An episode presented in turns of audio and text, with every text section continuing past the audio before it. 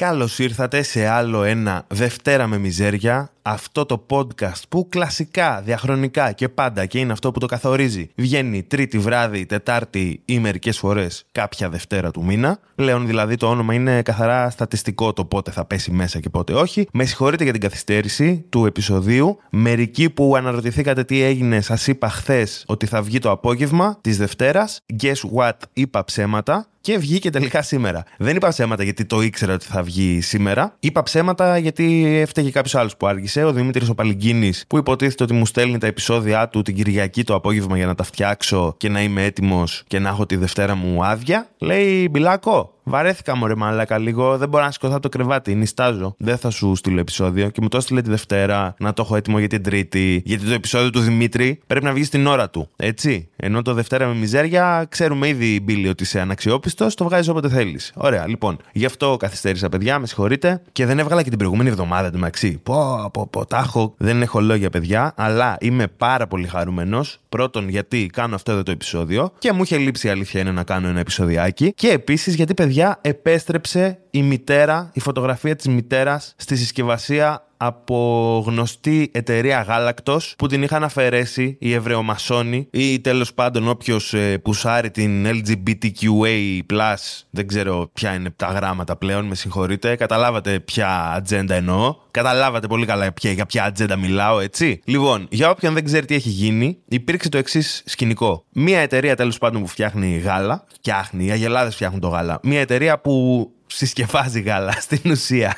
Ναι, μια εταιρεία που μας πουλάει μπουκάλια με γάλα. Αυτή λοιπόν είχε μια οικογένεια τέλος πάντων, ε, διαχρονικά ή κάποιες φορές, δεν ξέρω, δεν πίνω γάλα. Είχε μια οικογένεια τέλος πάντων, και όταν λέω οικογένεια, ξέρουμε τι εννοώ, έτσι. Πατέρα, μητέρα, παιδί. Όλοι ξανθοί, όλοι γαλανομάτιδες, όλοι όμορφοι. Στη συσκευασία πάνω, ρε παιδί μου, τους είχε αυτούς τους τύπους, οκ. Okay. Και κάθε τόσο αυτά τα άτομα άλλαζαν. Γιατί θα ήταν πολύ creepy, σαν το παιδάκι της Kinder, να είναι το ίδιο παιδάκι εδώ και επτακόσια χρόνια, να ξέρουμε ότι το παιδί έχει πεθάνει, ξέρω εγώ, από το κάπνισμα εδώ και τριάντα χρόνια και βλέπουμε ακόμα τα ίδια μούτρα, ή έχει αλλάξει η Kinder, παιδάκι, δεν ξέρω. Πω, πω, μπήκα πολύ δυναμικά με facts σήμερα. Facts που βγάζω από το μυαλό μου για ακόμα μια φορά. Anyway, αυτή η εταιρεία τέλος πάντων αλλάζει κάθε τόσο την οικογένεια που έχει στο cover. Αυτό όμως που διαχρονικά παραμένει είναι οι οικογενειακές αξίες της πατρίδας μας και της ορθοδοξίας μας. Και αυτό σημαίνει μπαμπάς, μαμά, παιδί. Έτσι. Τώρα λοιπόν αυτή η εταιρεία πριν κάποιο καιρό έβγαλε στο... στη συσκευασία ένα πατέρα με το παιδί. Οκ. Okay. Και παιδιά, ξεσηκώθηκε ο ντουνιάς. Ξεσηκώθηκαν οι Έλληνες μετά από τόσα χρόνια, ας πούμε, κινηματικής απραξίας. Ξεσηκώθηκαν οι Έλληνες και είπανε: πού πήγε η μαμά, τι έπαθε, τι έγινε. Πάτε να μας φέρετε τους γκέι πατεράδες τώρα. Αυτό θέλετε να κάνετε. Και έγινε, παιδιά, ένας χαμός.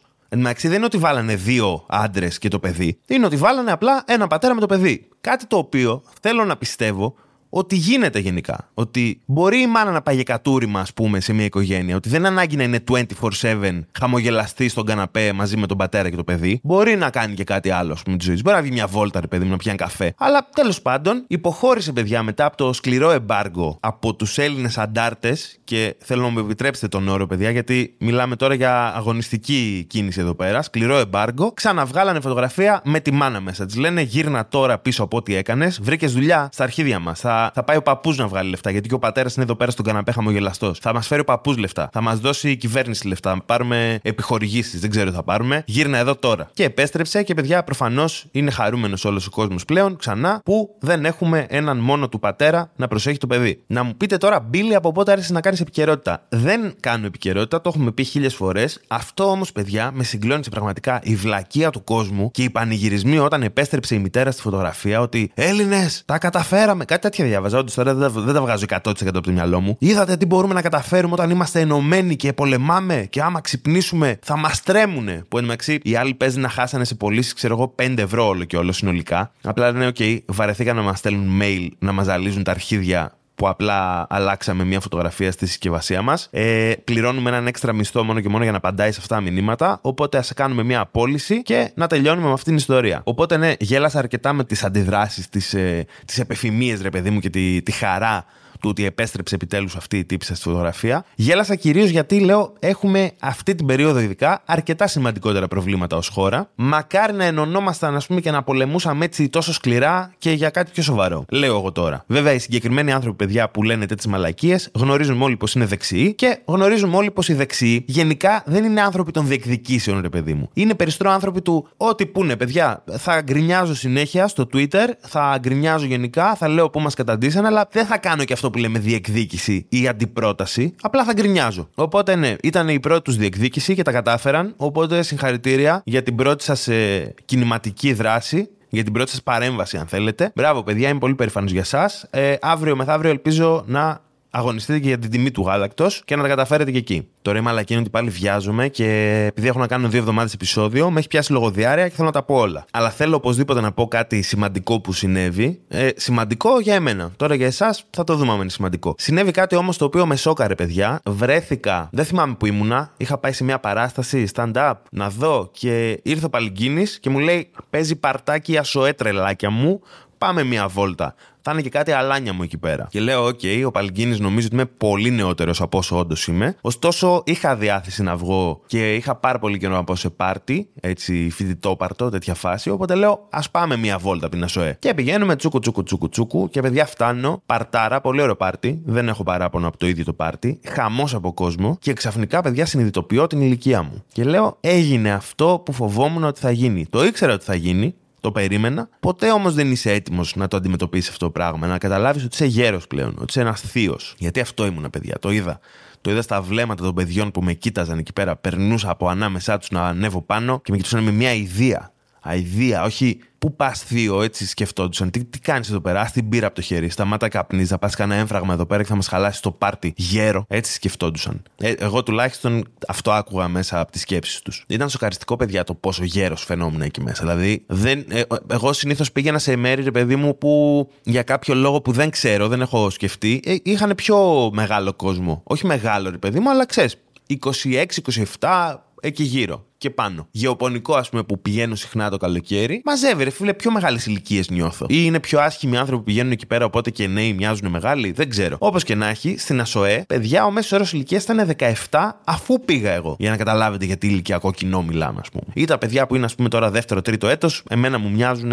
Πολύ μικρά, δεν ξέρω. Αλλά ήταν ρε φίλε πάρτι που ήμουνα μέσα και δεν καταλάβαινα τίποτα. Δηλαδή, τριγυρνούσα και έλεγα: Μουσική που παίζει, δεν έχω ιδέα. Γινόταν drag show στο πάρτι, το οποίο σε πάρτι έτσι random φοιτητόπαρτο δεν το έχω ξαναπετύχει. Άρα, για ακόμα μια φορά λέω: Α, οκ, okay, αυτό είναι κάτι που κάνουν νεολαίοι τώρα. Είναι μια πληροφορία την οποία πρέπει να συγκρατήσω, ή είναι απλά κάτι που έτυχε στο συγκεκριμένο πάρτι. Δεν είχε ουρά στο μπαρ, γιατί εντάξει, αυτό το ξέρω ότι η νεολαία πλέον προτιμάει τα ναρκωτικά από το αλκοόλ, αλλά δεν είχε ουρά στο μπαρ, το οποίο γαμώ, γιατί εγώ είμαι boomer apparently και μόνο εμείς πίνουμε αλκοόλ ακόμα, από ό,τι φαίνεται. Αλλά ναι, με τόσο κόσμο να μην έχει ουρά στον μπαρ, ας πούμε, μου φαίνεται παρανοϊκό, παιδιά. Είναι τρελό αυτό το πράγμα να συμβαίνει. Και τι άλλο. Α, ναι, και κάτι ακόμα πολύ σημαντικό. Ήμουνα κατά πάσα πιθανότητα, μιλάμε για ένα πάρτι το οποίο να είχε εξακόσια επτακόσια άτομα, κάπου εκεί. Μπορεί και κάτι παραπάνω. Ήμουνα ένας από τους δεκαπέντε straight άντρες μάλλον εκεί πέρα, το οποίο δεν το λέω με κάποια, ας πούμε, αρνητική χρειά ότι α, γεμίσαμε αδερφές, πα, πα, πα, Παναγία μου. Δεν το λέω έτσι, απλά μου κάνει εντύπωση, ρε παιδί μου. Δηλαδή δεν έχω ξαναβρεθεί σε ένα χώρο με τέτοιο, ας πούμε, με τέτοια αναλογία. Δηλαδή ξεκάθαρα σε gay club, ας πούμε, έχω δει πολύ περισσότερους straight άντρες και straight γυναίκες. Οπότε ναι, ενδιαφέρον δημογραφικό για τη Gen Z. Πλέον δεν ξέρω αν έχει αλλάξει και η Gen Z και οι Gen Z πλέον θεωρούνται boomers και έχουμε κάποια άλλη γενιά. Δεν ξέρω. Whatever. Αυτό που θέλω να συγκρατήσετε από όλο αυτό είναι ότι σε αυτά τα πάρτι πλέον μπορείτε να μην περιμένετε για να πάρετε αλκοόλ. Είναι πολύ πιο εύκολο και αυτό είναι που θα συγκρατήσω κι εγώ. Κρατάω τα θετικά και ας με θεωρούν γέρο τα κολόπεδα. Εγώ θα πηγαίνω στα πάρτι τους για να παίρνω γρήγορα μπύρα. Και επίσης βρέθηκα στην συναυλία στα Προπήλαια, η οποία ήταν σε στήριξη των φοιτητών που έχουν καταλήψει εδώ και αρκετό καιρό κατά των ιδιωτικών πανεπιστημίων. Πήγα και εκεί σαν γέρος φασαίος. Ξέρετε, παιδιά, δεν μπορώ να λείψω από τέτοια events. Άμα είναι κάτι που έχει έστω και λίγο πολιτικό μέσα και έχει και νταβαντούρι, εκεί θα είμαι. Αν με ψάχνετε ποτέ δηλαδή, θα είναι πιο εύκολο να με βρείτε σε κάποιο τέτοιο event παρά να με βρείτε αν σας δώσω τη διεύθυνση του σπιτιού μου. Οπότε πήγα και εκεί, μεγαλύτερος κόσμος επιτέλους, γιατί παιδιά οι νέοι. Να το πω και αυτό. Να κάνω και την καταγγελία μου, σαν γέρος boomer, να πω πόσο καλύτερα ήταν κάποτε τα πράγματα. Είναι άφαντη, παιδιά, γενικά σε πορείες και μαλακίες και τέτοια. Είναι δέκα με δεκαπέντε πιτσιρικάδες που είναι χωμένοι στα πολιτικά και οι υπόλοιποι, φίλε, είναι στην πουτσάρα τους. Είναι παραιτημένοι από τη ζωή, δεν ξέρω τι σκατά κάνουνε. Αλλά γενικά δεν βλέπω πλέον τέτοιο κόσμο, ρε παιδί μου, σε τέτοια events με πολιτικό, ας πούμε, χαρακτήρα. Είτε γίνανε όλοι ακροδεξιοί, είναι ακροδεξιοί και queer ταυτόχρονα, η Gen Z. Δεν ξέρω τι σκατά γίνεται. Πρέπει να το αναλύσω αυτό κάποια στιγμή. Όπως και να έχει, μεγαλύτερο κόσμος, ευτυχώς, ευτυχώς μεγαλύτερος κόσμος. Και τώρα δεν θέλω να σχολιάσω κάτι. Γαμώ, ένα πολύ ωραίο live, ρε παιδί μου. Πάρα πολλά ονόματα, έχει και κομμωδία στην αρχή. Πάρα πολλοί κόσμος, το οποίο είναι πολύ θετικό, ότι στηρίζει τέτοιες δράσεις πολλοί κόσμος. Υπήρχε μόνο ένα σημείο στο οποίο λίγο κάπως πάντα νιώθω μία αβολοσύνη, αλλά σε αυτό που είχε τόσο πολύ κόσμο και ήταν, ας πούμε, τόσο δυνατό live, το νιώσα λίγο παραπάνω. Υπάρχουν στιγμές, ρε παιδί μου, που ζητάνε κάποιες συλλογικότητες να κάνουν κάποια παρέμβαση. Να διαβάσουν κάποιο κείμενο συνήθως, να σηκώσουν ένα πανό και να ενημερώσουν τον κόσμο που βρίσκεται εκεί κάτω. Σε φάση, παιδιά, μια που σας πετύχαμε εδώ πέρα επτά χιλιάδες άτομα, άκουσα να σας πούμε δύο κουβέντες. Και ανεβαίνει κάποια στιγμή η συνέλευση αλληλεγγύης για την Πόλα Ρούπα και τον Νίκο Μαζιώτη. Κάνουν μια μακροσκελή, ας πούμε, παρέμβαση. Για αρκετή ώρα, ας πούμε, διαβάζουν το κείμενο και εξηγούν την κατάσταση όπως έχει τώρα. Όλα καλά. Ο κόσμος γενικά, ενώ συνήθως αυτές τις φάσεις ψιλοψολάρι, μπορώ να πω ότι έδωσε μια βάση, δηλαδή δεν ήταν τόσο στα αρχίδια του, όπως είναι άλλες φορές που έχω δει. Αλλά εγώ εκείνη τη στιγμή έκανα μια σκέψη, παιδιά, ότι αν είσαι, ρε παιδί μου, ο άνθρωπος ο οποίος στηρίζεται από αυτή την παρέμβαση, δηλαδή βρίσκεσαι μέσα στη φυλακή, είτε κινδυνεύεις με φυλάκιση. Πώς νιώθεις, ρε φίλε, όταν βλέπεις ότι αυτοί που σε στηρίζουν είναι ένα μάτσο χίπηδες, όχι τα παιδιά που κάναν την παρέμβαση, τα παιδιά που είναι κάτω στον κόσμο, στο κοινό, ξέρω εγώ, όπως και εγώ ανάμεσα. Ένα μάτσο χίπηδες που πίνουν πρεζόκρασα και ξερνάνε μέσα στο συντριβάνι, ξέρω εγώ, εκεί στα προπήλαια. Εγώ θα νιώθα μια, όχι απογοήτευση, γιατί στα αρχίδια δηλαδή να κάνει ο καθένας την καλύτερη ζωή που μπορεί να κάνει για να περνάει καλά. Αλλά θα ήμουν λίγο σε φάση ότι, μ, αν χοντρίνει το πράγμα, αυτοί οι άνθρωποι με στηρίζουν. Δεν ξέρω. Μπορεί να είναι πολύ μαλάκα που το λέω αυτό, αλλά τώρα το είπα. Τώρα είναι αργά, δεν κόβεται τίποτα στο μοντάζ. Αυτά για αρχή. Πάμε να πιούμε μια μπύρα τώρα που την περιμένω καιρό και πάμε παρακάτω. Λοιπόν, σήμερα πίνουμε την The Last Words Spoken από πι άι τζι ες και La Pirata, μια συνεργασία ανάμεσα στην πολύ αγαπημένη πι άι τζι ες, η οποία και εξηγήθηκε αυτό εδώ το μπιράκι, μου το δώσαν τα παιδιά πριν από αρκετό καιρό στην Κυψέλη και το έχω στο ψυγείο και το περιμένω και με περιμένει. Και το περιμένω γιατί, γιατί είναι μια Imperial Double Pastry Stout, που είναι σαν να λένε «Μπίλι, φτιάξαμε μια μπύρα για σένα». Έχει βέβαια δεκαπέντε τοις εκατό αλκοόλ, σαν να λένε «Μπίλι, άντε και γαμίσου που θα φτιάχναμε μπύρα για σένα». Πάρε δεκαπέντε τοις εκατό στο κεφάλι να μην μπορείς να ξυπνήσεις αύριο. Και έχει, παιδιά, βανίλια, φουντούκια και τόφι. Τόφι, ξέρω ότι είναι κάτι με καραμέλα, αλλά ποτέ δεν ασχολήθηκα να μάθω ακριβώς τι είναι. Ξέρω ότι όσες φορές το έχω φάει, μου αρέσει. Η βανίλια είναι αρκετά συνηθισμένη σε τέτοιες μπύρες. Και έχουμε και φουντούκια, τα οποία φουντούκια, παιδιά, δεν ξέρω αν το έχω αναφέρει ποτέ. Είναι από τα αγαπημένα μου πράγματα και σαν ξηροκάρπι και σε συνδυασμό με σοκολάτες και τέτοια και μέσα σε stout μπύρες. Οπότε φαντάζομαι ότι θα γίνει χαμός εδώ πέρα. Αλλά πέρα από το να φαντάζομαι, να το δούμε κιόλας. Και αφού έριξα μπύρα παντού πάνω στο γραφείο και στα χέρια μου, την έβαλα και σε ένα ποτήρι, άναψα και ένα τσιγάρο, γιατί αυτό είναι, είναι λίγο, ρε παιδί μου, πώς το λένε, η ερωτελεστία. Μαζί με stout θα κάνεις και ένα τσιγάρο, λέω, ρε φιλέ. Δεν γίνεται αλλιώς. Ταιριάζουνε. Ενώ, ας πούμε, οι άι πι έι και αυτά δεν μου το βγάζουν τόσο να κάνουν τσιγάρο. Οι μαύρες μπύρες μου το βγάζουν full. Λοιπόν, αρχικά είναι πάρα πολύ δυνατή. Ο αφρός ήταν full σκούρος καφέ μεταξύ καστανός και έφυγε πολύ γρήγορα. Το οποίο μπορεί να σημαίνει μόνο ένα πολύ καλό πράγμα, ότι δεν έχει πολύ ανθρακικό. Μπορώ να πω ότι δεν ακούω πάρα πολύ τη βανίλια. Την ακούω, αλλά πολύ στο βάθος. Είναι δηλαδή, έρχεται πολύ πιο μετά. Δεν έρχεται με το που τη βάζει στο στόμα. Το οποίο είναι κάτι το οποίο δεν το συναντάω συχνά. Δηλαδή, όποτε κάποια stout έχει βανίλια, συνήθως την, την κάρουνε, ρε παιδί μου, και είναι σαν να γλύφεις εκείνα τα. Τα κουτάκια με τη βανιλίνη, να πούμε, τις κάψουλες. Γιατί είναι ευχάριστη γεύση, φαντάζομαι. Οπότε σου λένε πάρε βανίλια στα δόντια να μην καταλαβαίνεις τίποτα άλλο. Στη συγκεκριμένη έχουν χρησιμοποιήσει, πώς το λένε, μετάκτρε, παιδί μου, έτσι, με, με ήπιο τρόπο. Ακούω πάρα πολύ το τόφι, πάρα πολύ όμως, ρε φίλε, με ωραίο τρόπο. Και κάπως έτσι το σώμα, δηλαδή αυτό το, το καραμελένιο μου το βγάζει, ρε παιδί μου, γενικά. Έχουν κάνει τώρα μια μαγιά και έχουν κρύψει στη γεύση το αλκοόλ. Δηλαδή, το έχω ξαναπεί ότι στις μπύρες που έχουν τόσο πολύ αλκοόλ, καλύτερα είναι να μην το καταλαβαίνεις με το που τη βάλεις στο στόμα. Η συγκεκριμένη δεν το καταλαβαίνω όταν την πίνω, αλλά όταν τη μυρίζω, μυρίζει full αλκοόλ. Δεν ξέρω τι κατά παίχτηκε εδώ πέρα, δεν ξέρω τι κάνα μαστόρια να πούμε, άμα το θέλανε, άμα δεν το θέλανε. Είναι αυτό, υπάρχει αυτό το παράδοξο, αλλά έχω και μια παρατήρηση, γιατί, παιδιά, εντάξει, είπα ότι τα παιδιά μου δώσανε την μπύρα. Και δεν θέλω να νομίζετε ότι, ας πούμε, έχω διαφθάρει και η γνώμη μου πλέον δεν έχει αξία και ότι κάνω ό,τι, ό,τι μου πούνε τα αφεντικά μου. Ότι μου που άλλος πάρε μπίλη μια μπύρα από μένα. Πάρτε να ρε μαλάκα να τη δοκιμάσεις. Και εγώ είπα: Ω, σε ευχαριστώ, υπέρτατε αυτοκράτορα που μου έδωσες μια μπύρα. Θα πω ό,τι θέλεις για το, για το αλκοολούχο σου ποτό. Πέρα από την πλάκα, είναι όντως πολύ καλή η μπύρα. Και να πω την αλήθεια, το ψιλοπερίμενα γιατί ό,τι έχω πια από πι άι τζι ες ήταν top μέχρι στιγμής. Αλλά να κάνω και την παρατήρησή μου, παιδιά, το φουντουκάκι δεν το άκουσα και τόσο πολύ. Μπορούσαμε και καλύτερα. Και θυμάμαι μια άλλη stout που είχα πιει πριν από καιρό που λεγόταν Hazelnut Moctezuma, η οποία το είχε και στο όνομα βέβαια, το, το Hazelnut ήταν μάλλον και πιο έντονα. Ήταν πολύ έντονα μπροστά, ρε φίλε, και μ' άρεσε πολύ. Οπότε ίσως εγώ υπερχαϊπαρίστηκα για το πόσο μπροστά θα είναι το φουντούκι σε αυτή την πύρα. Όπως και να έχει, definitely worth a try η συγκεκριμένη πύρα και γενικά οτιδήποτε βγάζει πι άι τζι ες. Αλλά θέλω να πάμε παρακάτω για να φύγω επιτέλους από το σπίτι μου και να μην καθυστερώ άλλο τις υπόλοιπες υποχρεώσεις μου και να προλάβω να μην μεθύσω, θέλω να πιστεύω, όσο θα έχω αυτό το επεισόδιο, γιατί ήδη νιώθω να έχει να με χτυπάει. Γαμώ το δεκαπέντε τοις εκατό αλκοόλ. Βγάλετε μια πόρτερ μαλάκες με επτά τοις εκατό το πολύ. Το πολύ επτά τοις εκατό. Μέχρι τόσο αντέχω. Λοιπόν, με συγχωρείτε για το ξέσπασμα. Πάμε παρακάτω.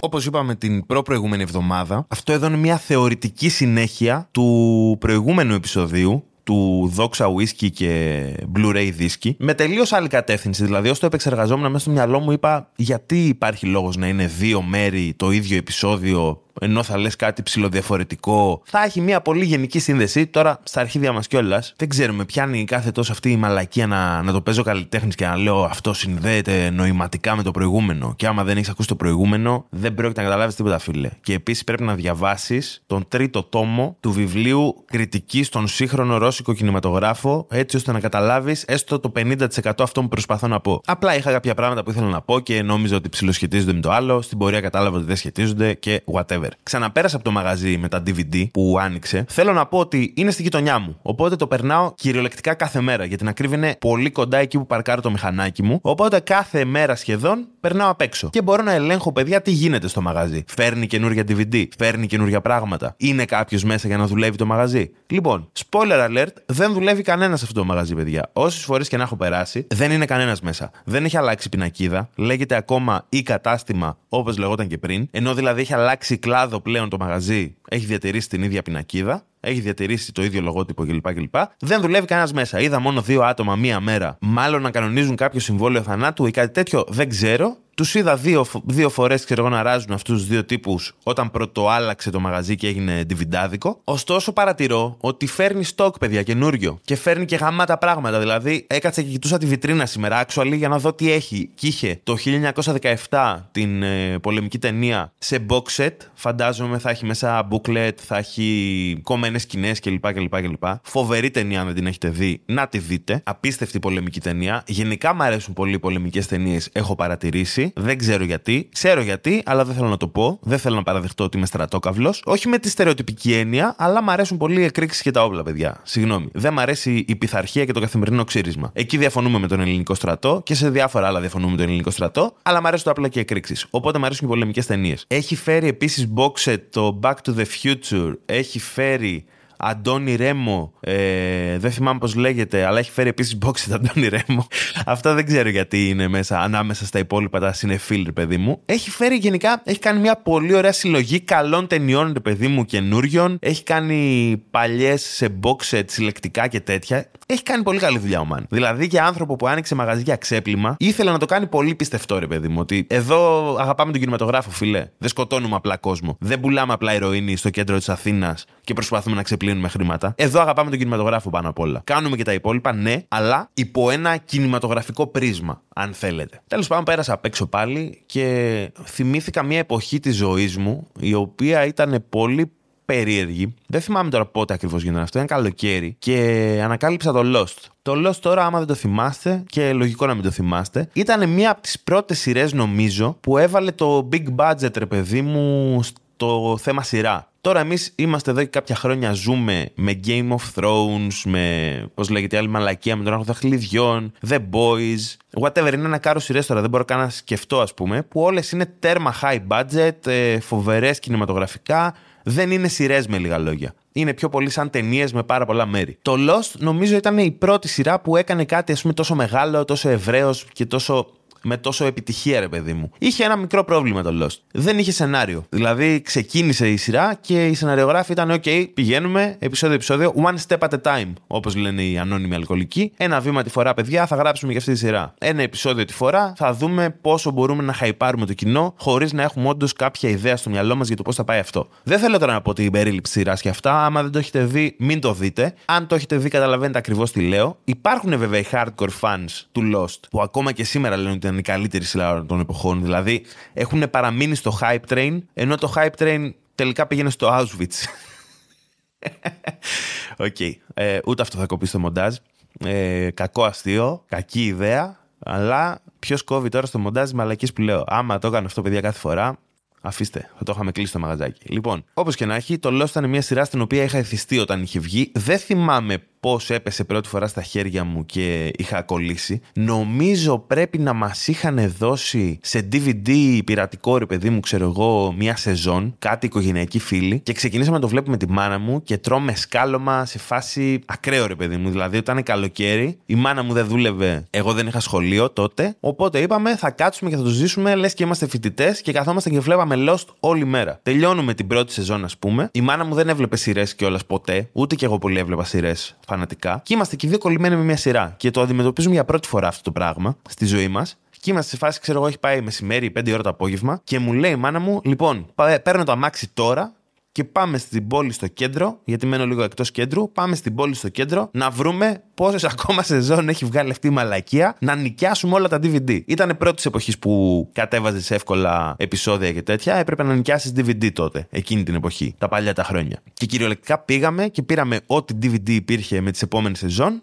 Και συνεχίσαμε να τα λιώνουμε. Και μετά υπήρξε μια, ένα κενό, το γνωστό κενό που κάνουν όλες τις σειρές ανάμεσα στη σεζόν, που το οποίο μπορεί να κρατήσει μέχρι και χρόνο, ας πούμε. Και ενώ είχαμε δει δύο-τρεις σεζόν, φτάνουμε σε αυτό το κενό. Και αυτό που συνέβη είναι ότι μετά απλά σταματήσαμε να το βλέπουμε. Δηλαδή, πέθανε για εμάς, δεν ασχοληθήκαμε ποτέ ξανά με αυτό. Το οποίο κάτι λέει για τη σειρά. Γιατί θυμάμαι ξεκάθαρα να στείνομαι μπροστά στην οθόνη μία εβδομάδα πριν βγάλει νέα σεζόν το Game of Thrones, ας πούμε, και να περιμένω. Μπροστά στην οθόνη, ρε, τίποτα. Έπαιρνα φαγητό για μία εβδομάδα σε κονσέρβα και περίμενα πότε θα κάνει πρεμιέρα. Είχα εξεταστική την επόμενη μέρα, θα έμενα ξύπνιος μέχρι τις εφτά η ώρα που θα κάνει πρεμιέρα, ας πούμε, στην Αμερική. εφτά η ώρα το πρωί εννοώ. Δεν μας έκανε αυτό το κλικ, ρε παιδί μου, να κάτσουμε να την περιμένουμε τη σειρά. Και εδώ πέρα πρέπει να πω ένα πολύ σημαντικό πράγμα για το Lost. Είχε ένα πάρα πολύ ενδιαφέρον σενάριο. Είχε. Όχι σενάριο, συγγνώμη. Πολύ ενδιαφέρον premise. Ότι γίνεται ένα αεροπορικό δυστύχημα και μένουν stranded σε ένα νησί ένα μάτσο άνθρωποι οι οποίοι έχουν όλοι ιδιαίτερο backstory και παρακολουθούμε περίεργα πράγματα να γίνονται στο νησί και κάπως οι άνθρωποι να βιώνουν τα backstory τους μέσα από τις εμπειρίες τους σε ένα νησί στο οποίο γίνονται μεταφυσικά πράγματα. Εδώ πέρα τώρα υπήρχε ένα πολύ σημαντικό πρόβλημα στο Lost. Το πρόβλημα ήταν ότι οι σινωριογράφοι από την αρχή μέχρι το τέλος. Και από ό,τι μου είπαν οι φίλοι μου που τελείωσαν τη σειρά, γιατί εγώ δεν τελείωσα ποτέ. Για ακόμα μια φορά βγάζω πράγματα από τον κόλλο μου, παιδιά. Δεν έχω δει καν όλη τη σειρά και σχολιάζω. Οι σεναριογράφοι έλεγαν συνέχεια, σαν σου λέει κάποιος μια ιστορία και σου λέει, δεν φαντάζεσαι τι έγινε μετά. Και του λες, τι έγινε μετά. Δεν πάει το μυαλό σου, τι μπορεί να έγινε μετά. Τι έγινε μετά. Δεν, ρε, δεν μπορείς να φανταστείς τι έγινε μετά. Και πηγαίνουν έτσι για έξι σεζόν. Και δεν έχουν φανταστεί ούτε ήδη τι έγινε μετά. Οπότε δεν το μαθαίνουμε κι εμείς τι έγινε μετά. Δηλαδή, χάιπαραν συνέχεια cliffhanger σε cliffhanger. Κάθε επεισόδιο έλεγες, αν δεν μάθω τι γίνεται στο επόμενο, θα κρεμαστώ τώρα τελετουργικά στο κέντρο της πόλης, να με δουν όλοι και να βγάλουν επιτέλους πιο γρήγορα την επόμενη σεζόν, ας πούμε, η παραγωγή. Σου δημιουργούσε ένα τέτοιο vibe κάθε φορά. Και τελικά από ό,τι μου είπανε, γιατί δεν ασχολήθηκα ποτέ να κάτσω να το δω, δεν εξηγήθηκε τίποτα από όλα τα μυστήρια που είχαν ανοίξει σε αυτή τη σειρά. Έτσι μας παίξανε, παιδιά, οι Αμερικάνοι. Αλλά το main θέμα μου, ας πούμε, δεν είναι το. Τι ήταν το Lost σαν σειρά και αν ήταν καλό, αν ήταν κακό. Δεν με πολύ ενδιαφέρει αυτό, να πω την αλήθεια. Αυτό με ενδιαφέρει είναι το πόση αξία είχα δώσει σε εκείνη τη σειρά τότε και πόση αξία έδινα γενικά σε τέτοια πράγματα, στο πώς κατανάλωνα content. Και εδώ θα πω την μπουμεριά μου, γιατί τα παιδιά, να σας πω κάτι, στο πάρτι στη, στην ΑΣΟΕ με έχουν κρίνει ήδη για την ηλικία μου. Οπότε πλέον έχω ξεπεράσει αυτή τη φοβία και μπορεί να είμαι boomer δημόσια πλέον. Και θα πω, παιδιά, ναι. Ναι, χωρίς να φοβάμαι ότι κάποτε τα πράγματα ήταν καλύτερα. Τα, τα, τα πράγματα ήταν αλλιώς, παιδιά. Μήπως θα μάθετε τώρα, πατάτε ένα κουμπί και τα έχετε όλα στα πόδια σας και δεν εκτιμάτε τίποτα. Κολόπεδα. Κάποτε, παιδιά, για να δεις μια σειρά, έπρεπε να πάρεις το γαμημένο στο αμάξι, άμα σου τελειώνουν τα ντι βι ντι, και να πας στο κέντρο της πόλης, να οδηγήσεις δεκαπέντε, είκοσι, τριάντα λεπτά, πόσο ανάλογα που μένατε και πόσο κοντά είναι το επόμενο ντι βι ντι club, και να πάρεις, παιδιά, ντι βι ντι, να τα πληρώσεις. Να πληρώσεις. Δεν ήταν δωρεάν τα πάντα κάποτε. Πληρώναμε για τα ντι βι ντι. Θα μου πείτε τώρα η φέτα κάνει δεκαεφτά ευρώ. Ναι, αλλά κάποτε πλήρωνες για ντι βι ντι, φίλε. Είχαμε άλλες δυσκολίες στη ζωή μας. Οι παππούδες μας περπατούσαν μέχρι το σχολείο, οι γονείς μας δουλεύανε στο χωράφι, εμείς πηγαίναμε να νοικιάσουμε ντι βι ντι για να δούμε μια σειρά. Όλη, η κάθε γενιά έχει τα προβλήματά της. Η τωρινή, ξέρω εγώ, το εμ ντι εμ έι πλέον είναι πολύ νοθευμένο. Δεν ξέρω ποιο είναι το πρόβλημα της Gen Z, ας πούμε. Whatever. Αυτό που θέλω να πω προφανώς δεν είναι ότι κάποτε τα πράγματα είναι καλύτερα. Δεν θα γίνω αυτός ο boomer. Είμαι boomer, αλλά δεν είμαι αυτός ο boomer. Είναι ρε παιδί μου ότι με κάποιον τρόπο παλιότερα που είχες πιο δύσκολα πρόσβαση σε κάποια πράγματα και αυτά ανάλογα με την εποχή μπορούσαν να είναι πολλά πράγματα. Τώρα εγώ μιλάω για κάτι πολύ συγκεκριμένο, αλλά είχες πρόσβαση δυσκολότερα σε κάποια πράγματα. Και αυτός σε έκανε να τα εκτιμάς. Το οποίο είναι πολύ κλισέ γενικά να το λέμε, αλλά ταυτόχρονα ισχύει κιόλας. Και κάποια κλισέ υπάρχουν for a reason. Π.χ. ρε παιδί μου, όταν άκουγα μουσική παλιά που ήμουν πολύ πιο φαν, δεν είχα ρε φίλε αυτή την απεριόριστη πρόσβαση σε μουσική. Και αυτό σημαίνει ότι αναγκαστικά έδινα προσοχή σε κάποια πράγματα. Έδινα, έδινα την προσοχή μου βασικά. Αυτό είναι το σημαντικό. Το οποίο με έκανε να ασχολούμαι πολύ πιο έντονα με αυτά. Όταν ας πούμε για να ακούσω μουσική έπρεπε να δανειστώ σι ντι, να μου γράψει κάποιος ένα σι ντι που ακόμα και εγώ είχα πιο εύκολη πρόσβαση από κάποιον ακόμα μεγαλύτερο. Δηλαδή, ήμουνα ήδη στην εποχή του εμ πι θρι και ότι μπορούσε να μου γράψεις, να σου γράψω, μπλα μπλα μπλα, αλλά δεν ήταν τόσο άμεσο και τόσο εύκολο όπως είναι τώρα. Και ακόμα και αυτός σε έκανε να, να πορώνεσαι, ρε φίλε, λίγο. Σου βγάζει ένα οπαδικό πράγμα. Όχι οπαδικό με την έννοια αυτός ακούει ραπ, τον αντιπαθώ, είναι εχθρός μου, είναι η νέμεσή μου. Με την έννοια, ρε παιδί μου, με θυμάμαι πολύ ξεκάθαρα να πετάω σι ντι από το παράθυρο. Γιατί δεν μου άρεσε. Γιατί περίμενα πολύ καιρό μια μπάντα να βγάλει άλμπουμ, δεν ήταν όσο καλό όσο περίμενα εγώ μες στο μυαλό μου να είναι και να εκνευρίζομαι σε φάση πώς τολμήσετε να μου το κάνετε αυτό. Ενώ τώρα δεν θα πω ποια είναι η μπάντα, να πάνε να γαμηθούνε, τους μισώ, να πάτε να γαμηθείτε Blind Guardian. Ναι, ήταν η Blind Guardian, οκ, okay, το είπα. Θα πάω να τους δω το καλοκαίρι βέβαια στο release, να νιώσω λίγο νοσταλγία. Τέλος πάντων. Θυμάμαι να ακούω το δίσκο ρε φίλε και να νευριάζω, δηλαδή να λέω μαλάκα δεν το πιστεύω ότι το κάνανε αυτό το πράγμα. Γιατί να βγάλεις αυτή την παπαριά, ας πούμε. Έχεις γράψει τόσα καλά κομμάτια, έχεις γράψει καλούς δίσκους, αντικειμενικά ρε φίλε. Δηλαδή πλέον δεν μ' αρέσουν καθόλου, δεν τους αντέχω τους Blind Guardian, ούτε στα καλύτερά τους αντέχω πλέον. I'm so over that phase.